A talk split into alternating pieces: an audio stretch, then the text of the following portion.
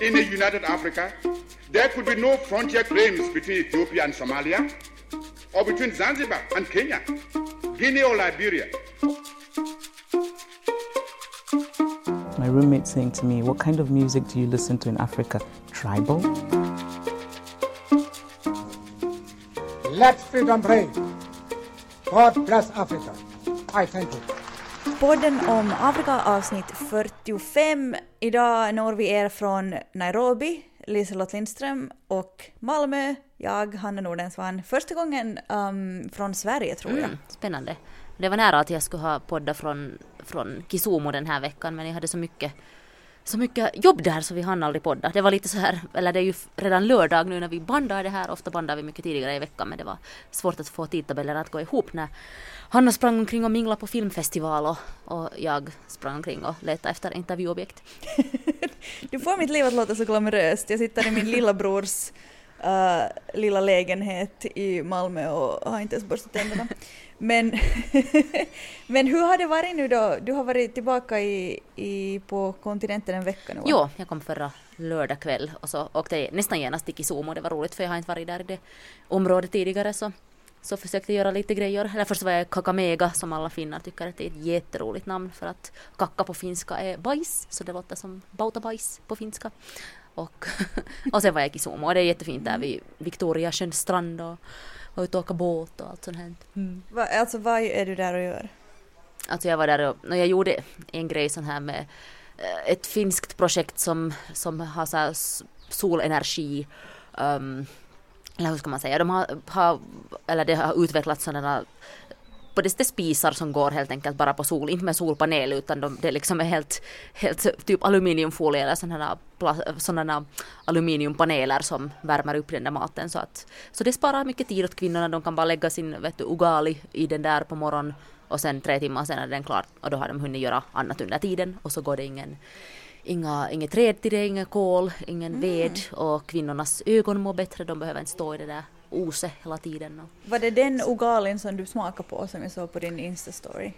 Nej, det var sen när jag var där vid, vid uh, Victoriasjön och där gjorde jag en grej om, om så här vattenhyacinter som är en främmande art i Victoriasjön och den blommar alltid sådär upp med jämna mellanrum och orsakar jättestora problem för alla fiskare och sånt så, så intervjuade jag där så här killar som hade börjat göra biogas på vattenhyacinter. Så det var med dem vi åt lite lunch. Och sen gjorde jag en sån här jätteklassisk Afrika-story, AIDS. Men vad heter det? Men det var alltså grejen den att det har gått ner jättemycket. Och en orsak är att man också att Kenias regering gratis delar ut PREP, alltså sån här pre-exposure prophylaxis åt sådana som är, löper speciellt stor risk att bli smittade. Okej. Okay. Um, intressant. Och det här mm. kommer vi allt att få ta del av på YLE eller SVT kanske? Nå typ, vi får lite se. Det var lite, jag åkte lite så här med kort varsel och så hoppas jag att de vill ha dem sen. Oj, det, så, det låter så ljuvligt med fågelkvitter och mm. annat där bakom dig. Um, hej, kommer du ihåg förra veckan när vi talade om Zimbabwe när vi hade Mugabe special? Uh, så pratade vi om, eller du nämnde om att, att läskunnigheten alltid har varit väldigt hög i Zimbabwe efter att Mugabe blev president för att han satsade jättemycket på läskunnighet och sådär. Mm. Um, och så sa vi någonting i stil med att liksom på ett, uh, en afrikansk nivå väldigt bra bla bla bla. Jag tänkte bara på det när jag läste nu här i veckan, det var någon sorts, jag vet inte om det var någon internationella läskunnighetsveckan eller något sånt. Um, så, så läste jag att i Finland så en av tio personer mellan tror jag 16 och 65-åringar läser så dåligt att de har det svårt i vardagen att liksom klara mm. sig. Och det är helt jättemycket och det fick mig på något sätt sådär dumt men ändå sådär att inse att ja, det här är ju inte liksom något ett problem eller en grej bara i en del av världen utan att så det, ja. ja och de är ju säkert ändå största av de här, en av tio är ändå klassas som läskunniga om man tittar på officiell statistik. Ja och Finland är ju liksom, leder ju alla PISA-resultat och sådär, är bra på skolan och sådär. Så att eh, jag tyckte bara att det var intressant, det gav mig lite perspektiv. Mm.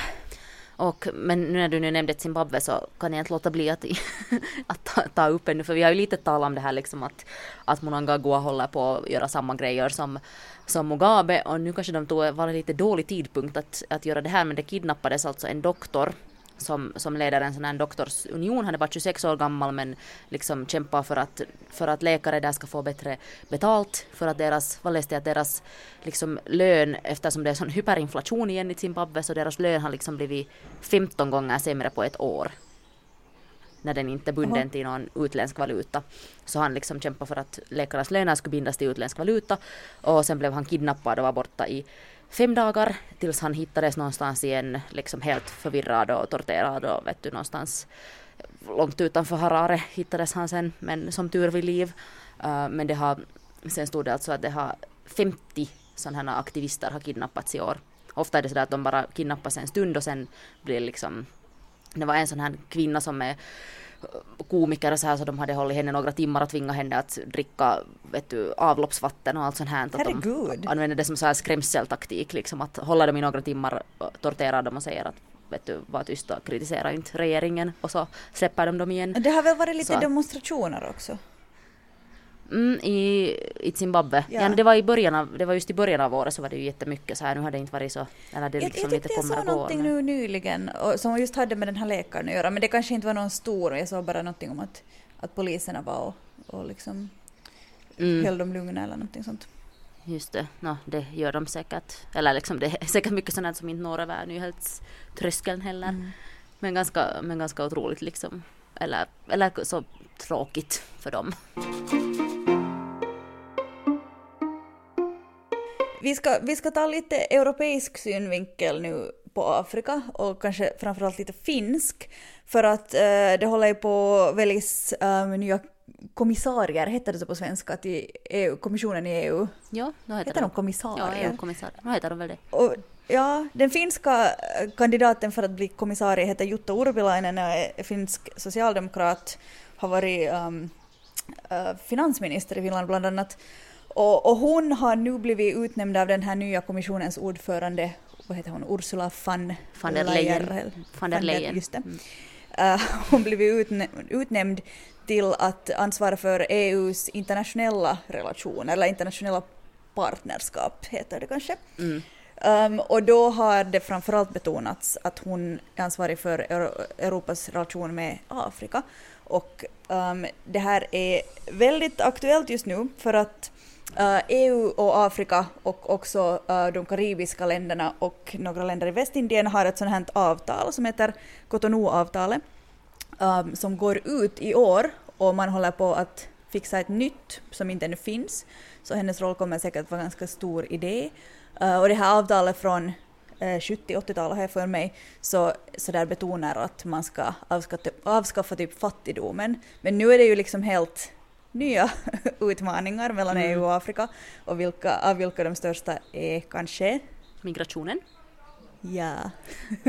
Vad tror du om, om Urpis? Nej, jag tror hon är ju en sån här som får saker till stånd tycker jag. Men jag tycker det är lite tragiskt för att det har på något sätt hon har lite förlöjligats i finsk media. Till exempel uh, Iltalehti, en av de här eftermiddagstidningarna så var så att ja, att hon fick nu inte alls någon sån här eh, vet du, tung, eh, tung portfölj utan hon blev mamma Afrika och liksom sådär jätte och då är det så att det ändå liksom hon har den tre, om hon då blir vald, det här är ju ännu en utnämning liksom och sen ska de ännu grillas av EU-kommissionen och så här före de officiellt blir utnämnda men, men liksom hon kommer att ha ändå den tredje största budgeten av alla kommissarier och ändå liksom jätteviktiga frågor för hela världens och unionens framtid om man tänker just migration, klimatförändring och så här. Det är på något sätt så typiskt sådant tänk att, att bara liksom något skattegrejer och vet du, sånt är tunga och viktiga saker medan sånt här är nu lite sådär vet du, bla bla, vet du, Mm. bomull eller så här.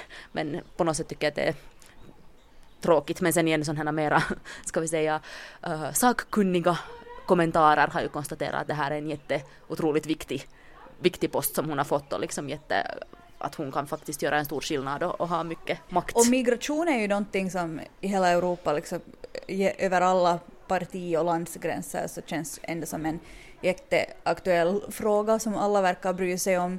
Men på, på vilket sätt och vilka lösningar man vill ha är ju sen väldigt olika.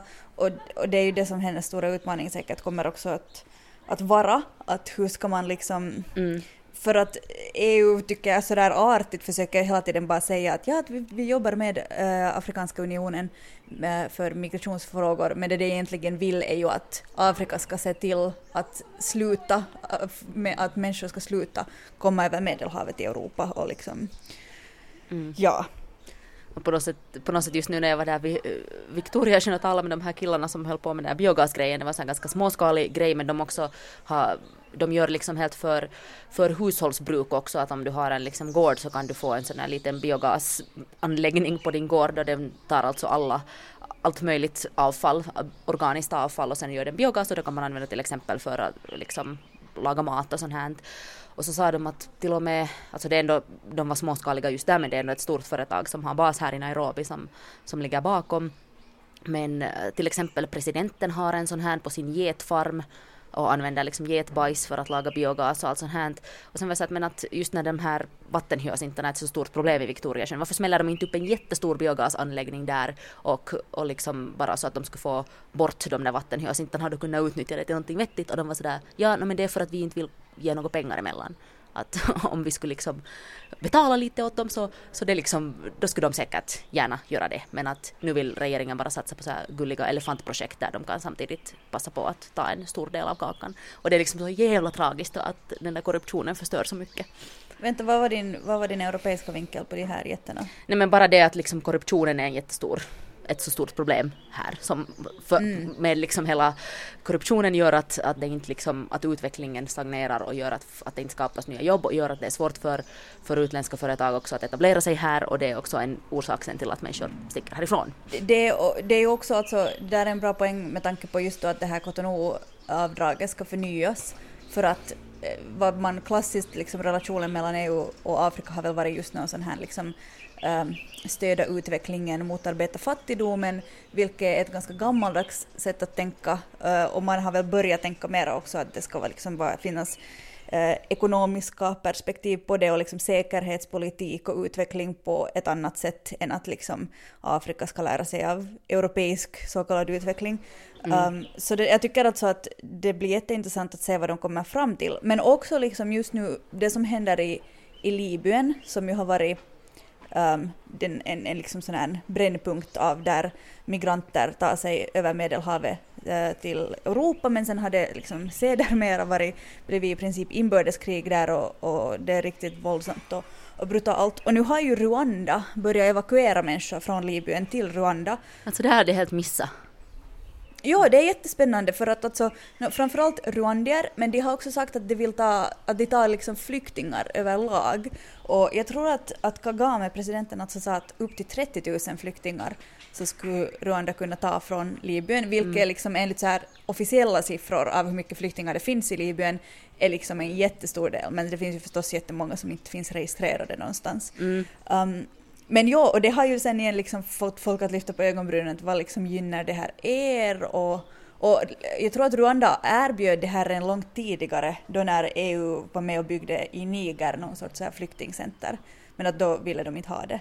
Ja just det, jo, jag såg något 2017 eller något sånt här, men, men ja man blir ju genast, förlåt jag nu, att sån här lite Kagame-skeptiker, så jag undrar just att vad liksom, Kagame gör inte det här för att vara en schysst kille, liksom att vad är vad är det han vill. Men EU säger väl att de har absolut, eller är det Rwanda som säger att de inte har tagit emot några pengar, men någonting liksom annat så måste de ju få, liksom någon slags diplomatiska fördelar eller, eller liksom är det här nu bara ännu en del i, i Kagames bygga upp en bra profil och, och få EU att inte bry sig om mänskliga eller brott mot mänskliga rättigheter i Rwanda. Ja, och då som, tänker man att de måste ju samarbeta med UNHCR som ju blir finansierat av EU. Mm. Att, att ja, det, och speciellt med tanke på alltså hur på riktigt litet Rwanda är rent fysiskt. Alltså, det är ju ett minilitet land uh, där uh, befolkningstätheten är ett av de högsta i hela världen. Ja, var ska de placera de här? Ja, när vi här i, i Norden är så att det ryms inte mer flyktingar, så på riktigt det ryms inte så mycket folk i Rwanda. Nej, exakt. Nej, det här är på något sätt väldigt skumt, någonting man bör följa upp tycker jag verkligen. Ja, vi får hålla koll på det. Men uh, överhuvudtaget allt det här liksom nu som uh, kommer att ske mellan Europa och Afrika de närmsta åren mm. så lönar sig att hålla öga på. Nej, jag tycker just att det här som är så löjligt att man förlöjligar då liksom Urpilainens portfölj och kallar den för, för lätt för att liksom, jag menar, vi, vi vad ska man säga, lite så här, jag såg en sån här karikatyr på liksom, en sån här liten pojke som stod med en, stor, med en gasmask på i en total ödemark och så, så, så stod hans pappa där med en påse pengar och var sådär här är vad jag har sparat åt dig min son. Och så är hela jorden förstörd. Så lite så här liksom samma att man tänker bara att pengar är det enda viktiga liksom. Att det är det som, det som är liksom hårda portföljer och sen sånt här annat är bara mjukt och, och liksom dåligt. Men men samtidigt så utan de här grejerna så, så är det skitsamma vad vi gör med våra pengar och om det finns några pengar eller överhuvudtaget. Vad skulle Greta Thunberg säga? Det har varit lite spännande dagar i Egypten också. Um, vi har ju lite så här eller jag vet inte riktigt var vi ska dra gränsen när vi nu är på den om Afrika, att, att länderna är det liksom bara länderna söder om Sahara, men vi har ju också, också ändå tagit in alltid lite Libyen, Algeriet, Egypten och sådana här, fast de är kanske mera Mellanöstern. Men, men jag tyckte ändå att det var värt att lyfta upp det här att det har varit protester i Egypten mot president al-Sisi. Och det är ganska ovanligt. Det hade inte riktigt varit sen han tog makten 2014. Då när, eh, efter arabvåren så valdes ju Mohammad Mursi till president i Egypten som representerar Muslimska brödraskapet, men det tyckte ju USA och armén inte riktigt om, så han blev avsatt och istället så tog general al-Sisi makten. Men nu är det alltså en, en, business, en egyptisk businessman som lever i exil som har börjat uppvigla till sådana här protester emot uh, al-Sisi och då frågade jag om någon eh, har lyssnat, här i, lyssnat på oss i början så hade vi ju med min egyptiska kompis eh, uh, Iman här och, och pratade om Egypten. Så jag frågade henne att vad, vad tror hon liksom nu om de här protesterna och hon sa att det är ännu jättesvårt att veta vad det här kan leda till. Men att det är jätteintressant att det är så här att det verkar vara så att det är många inom armén som, som inte tycker om al-Sisi mera och liksom många unga som inte ännu var med under arabvåren men som nu liksom är jättefrustrerade med läget i Egypten som är liksom ivriga på att börja protestera igen och, och liksom att det, att det kan vara början på något jättestort men att det ännu, det går bara jättemycket rykten och svårt att säga vad som, vad som stämmer och vad det här liksom kan bli. Men att det förstås när de här, förstås så kom ju myndigheterna i vägen och slog ner på de här eller försökte stoppa de här protesterna men att... Ja, jag såg att det har varit tårgas på gång där nu. Mm, exakt, så det kan vara liksom, kan vara början på någon slags sån här mini ny arabisk vår men samtidigt är det just det att eftersom arabiska våren börjar i Egypten så alla har liksom så stora förväntningar sen på att om det är Egypten igen så blir det kanske upphypat på ett sätt som inte... No, det, är det är sant. Samtidigt som, som makten och liksom alla såg ju hur, vad som hände, så alla, man kan på sätt och vis säga att alla har lärt sig liksom vad som funkar och vad som inte funkar och sådär att det liksom, att det plötsligt blir stora demonstrationer kan inte mera på samma sätt liksom överraska kanske ledarna och, liksom göra dem sådär uh, förvirrade som, som förra gången.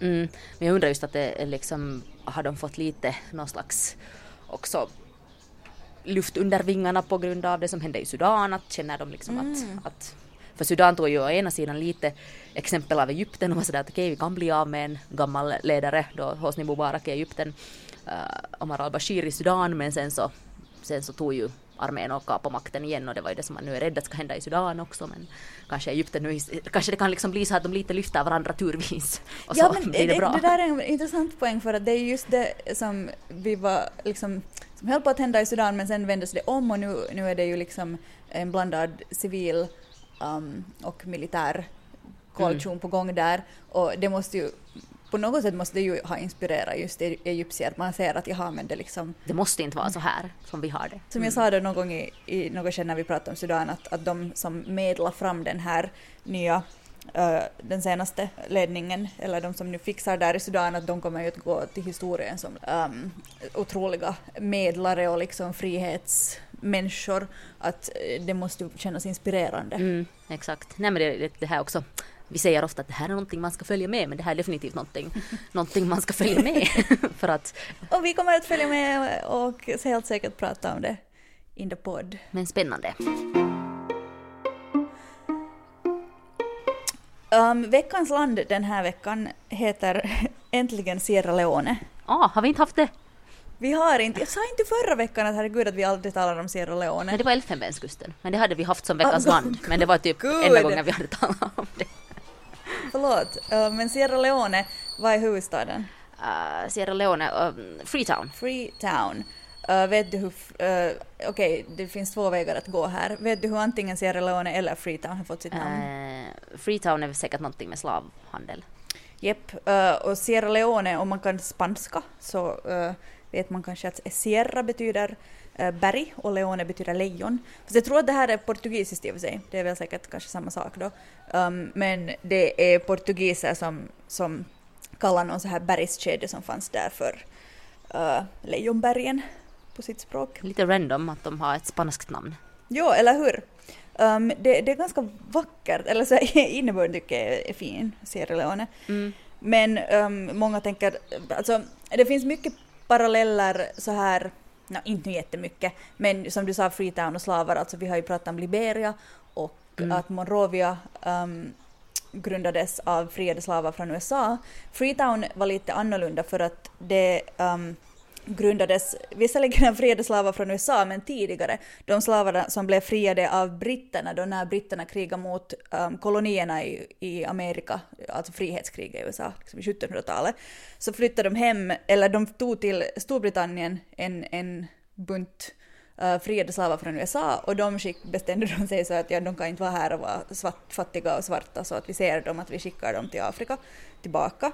Um, så skickade de dem till Eh, Sierra Leone som de hade då en, um, en eh, handelspunkt, britterna alltså i. Och, eh, och där hände lite liknande saker som sen senare hände just i Liberia. Att, um, att det var liksom kulturkrockar, det var sjukdomsproblem, det var liksom nya människor som egentligen inte är därifrån och som har varit borta länge och så vidare. Och liksom, de fick inte direkt med resurser från England. Och plus att de ännu på den här tiden hade ju en jättestor risk att de skulle på nytt ha blivit fångatagna och sålda som slavar till USA, vilket är liksom på något sätt så sjukt. Ja. Nej, jag skulle bara säga att jag har ofta blandat liksom äh, då back in the days så jag tyckte att det var jätteologiskt att varför är det inte Liberias huvudstad som heter Freetown. ja, men eller hur. Um, men fortfarande um, så finns det ännu liksom människor som är liksom vars förfäder var de här fria slavarna, men att de av vad heter, det, Sierra Leones befolkning så är de bara 2 procent nu för tiden. Uh, Krio kallas de, så att um, det är inte någon stor andel. Uh, men jag hittade en, ett intressant fun fact. fact. Jag hittade, jag hittade ett, Flanfläkt. Ordestan. Jag hittade, jag hittade ett intressant fun fact om Sierra Leone som jag, när jag kollade upp. Um, innan också där det här ökända inbördeskriget på 80-talet så, så um, var det mycket lugnare obviously, som det också är idag och där finns mycket vackra stränder. Och tydligen så, alltså, kommer ni ihåg den här choklad, um, chokladen Bounty? Den finns säkert fortfarande, Mm. med kokos Så, ja, alltid tyckt att den är väldigt, väldigt äcklig. Uh, men i de reklamerna, Bounty-reklamerna, så är det så här, sloganen var tydligen A taste of paradise och sen är det några bikini-tjejer som hänger i på någon strand. Och det uh, är på River Number Two Beach i Sierra Leone. okej. Nåja. Sinnesis, Sinnesis! som man brukar säga på finska, vilket betyder att då dit, dit, att alla ska åka dit. Ja, Ja. varsågod för reklam alla som fick det här. Um, nu är det dags för kulturnyheter. Ah, har vi en egen jingel för dem? Eh, vi borde ha det. är ett- Inte så kanske återkommande. Det, det känns ju precis som att alltid när jag är på filmfestival så tar jag in något sånt här. Ja, men man får ju Jag inspiration. blir väl inspirerad. Ja, jag såg att det var faktiskt vår um, förra kollega på Ekot, Maria Sjöqvist, som hade um, delat på Facebook en länk från OK Africa där det bekräftas att ja, HBO kommer att göra en TV-serie som baseras på Chimamanda Ngozi Adichis bok Americana. När kommer den? Boom! Nå, det vet man inte, säkert ännu, det säkert tar ännu några år. Um, men det um, gör mig på sätt och vis glad, jag älskar den här boken, jag tycker att det är en av de bästa böckerna som är skrivna på 2010-talet.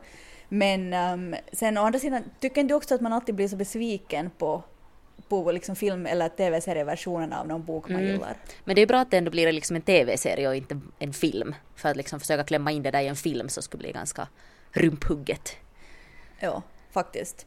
Uh, det har dock redan uh, blivit diskussion, inte minst i, eh, bland de ökända Twitter-kenyanerna, Mm. för att um, och, och Twitter-nigerianerna, två folk att frukta på eh, makro mikrobloggen Twitter. För att alltså huvudrollen kommer att spelas av Lupita Nyong'o som då är kenyan.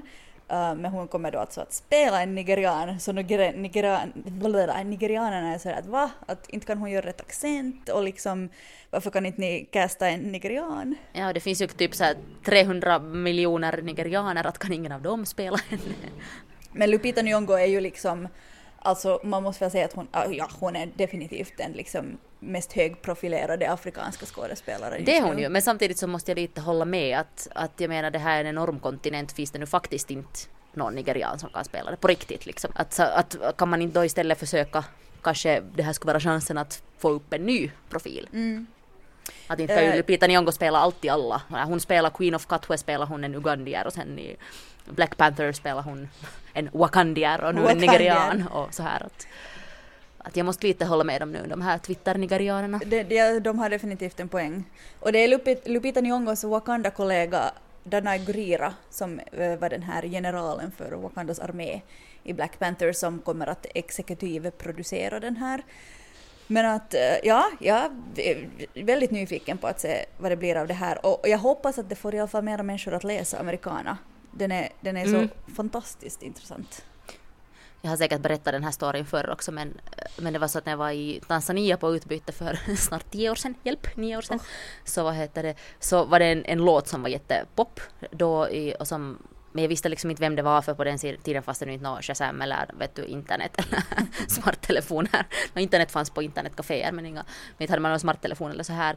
Och sen så flera år senare när jag läste då Americana och sen så, jag brukar ibland göra vet du, de nämner någon så, låt eller så och så lyssnar jag på vad det är för låt. Och så vet du, de nämnde att de lyssnade på den här låten och körde omkring i Lagos och så, och så vad heter det, så sökte jag upp den där låten och så såhär, ah men den där låten från Tanzania 2010! liksom och så återupptäckte jag den sådär fem, sex år senare tack vare Americana. Det är, en, det är en, en fantastisk bok som vi många gånger har sagt att många av hennes böcker är liksom de facto det. Mm. Um, jag har en annan kulturnyhet som jag tror att jag kommer också att förvandla här as we speak till ett tips. Okej. För att, vad tänker du på när du tänker på black metal? No, om jag tänker på black metal och Afrika så tänker man väl på Botswana. Jaha, du... du ja, du gör det. jag, som, jag, hade, jag som hade tänkt vara rolig här och, och säga Botswana. Men ja, jo, det gör tydligen en massa människor.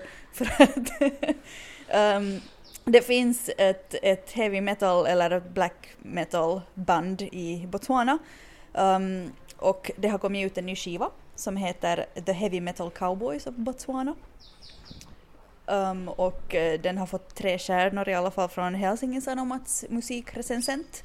Och alltså, um, varför skulle man inte bekanta sig med det här intressanta fenomenet? Mm. Och var kan man hitta det här på Spotify eller? Ja, jag ska kolla om man hittar det på Spotify. Man, I alla fall om man söker på dem så kan man köpa deras skiva. Um, nope, hittar inte på... Nu.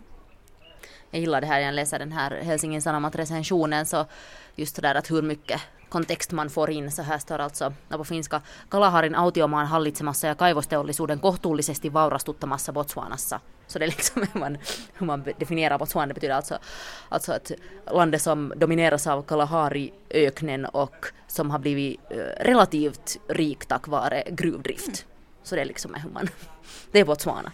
Det, det här, eh, musiken finns inte på Sp- Spotify, men om man söker på um, Black, The Heavy Metal Cowboys of Botswana så hittar man uh, sätt att lyssna på det nog och uh, att köpa skivan om man är lagd åt det hållet. Nej, det är bra att du säger det här för nu för att det påminner mig om att jag i typ ett och ett halvt år har tänkt göra någon sån här heavy metal grej här från Nairobi för att här finns band som är inspirerade av svensk och finsk heavy metal. Så det har jag tänkt göra. Men nu ska jag kanske få tummen ur röven och göra det. Jo, och det, och det gjordes en um, dokumentär på de här uh, Botswana-typerna som heter Freedom in the Dark som jag inte har sett men nu blev jag jättesugen på att se den. Men alltså... Jag, Mera tips. Jag, mera tips. Jag tänker bara att alltså um, heavy metal och Botswana liksom det, det är tipset. Det är tipset. Bra tips. Jag måste ändå kommentera när vi tipsade förra veckan om den här dokumentären som vi inte hade sett. Men nu har jag sett den, alltså den här som handlar om Johan Gustafsson som blev kidnappad i Mali och som syns då på SVT Play. Uh, vad heter den? Kidnappad av, eller Fånge hos Al-Qaida heter den. Så ja, så tittade jag på den och visst, den var ju liksom jätteintressant och så här men det som slog mig var att, att egentligen så om du inte vet någonting om Mali så efter att ha sett den där dokumentären så förstod du överhuvudtaget inte varför han blev kidnappad, vem som kidnappade honom, vad de hade för motiv, vad det liksom var, att det var, fanns ingen kontext eller det, det kom typ några klipp helt i början vet du med någon så här nyhetstelegram typ, åh det är lite kaos i Mali nu, ungefär så Nej, här. vad liksom, typiskt ingen- att de gick i den fällan på något sätt. Ja, och jag tycker att det här är ju, okej jag förstår ju att det är ju den där hans personliga berättelse som är det intressanta, men samtidigt det här skulle ha varit en så fantastisk möjlighet att på ett intressant, via liksom hans personliga berättelse berätta mer om hela Mali som land och, och liksom som, som vet du vad, vad den här konflikten beror på och, och Tar allt vi- sånt här och historia. Tar vi och, tillbaka vårt tips från förra veckan? Nej, men då är det ju alltid bra, nej det är ju ändå, inte, inte, tycker jag, nu kan man ju tipsa om sånt som man liksom inte tycker att var 100% bra. Mm. Eller hur? Men det var ändå intressant Mm. att se på. Ja, Men ja, mera kontext. Jag är så en kontextälskare. det är ju en bra, kontext och det är en bra insikt att få, få också det där. Mm. Ehm, men det var den här veckans podden om Afrika. Om någon är i Malmö så kom och säg hej, jag är på Nordisk Panoramafestivalen. Annars hörs vi nästa vecka, eh, också då antagligen från Nairobi och någon annanstans ifrån. Mm. Var, var du nu sen är. Nu är det du som är den här globetrottern här som åker omkring. Men ja, om, om man vill säga någonting, säga någonting åt oss så kan man mejla på poddenomafrika.gmail.com.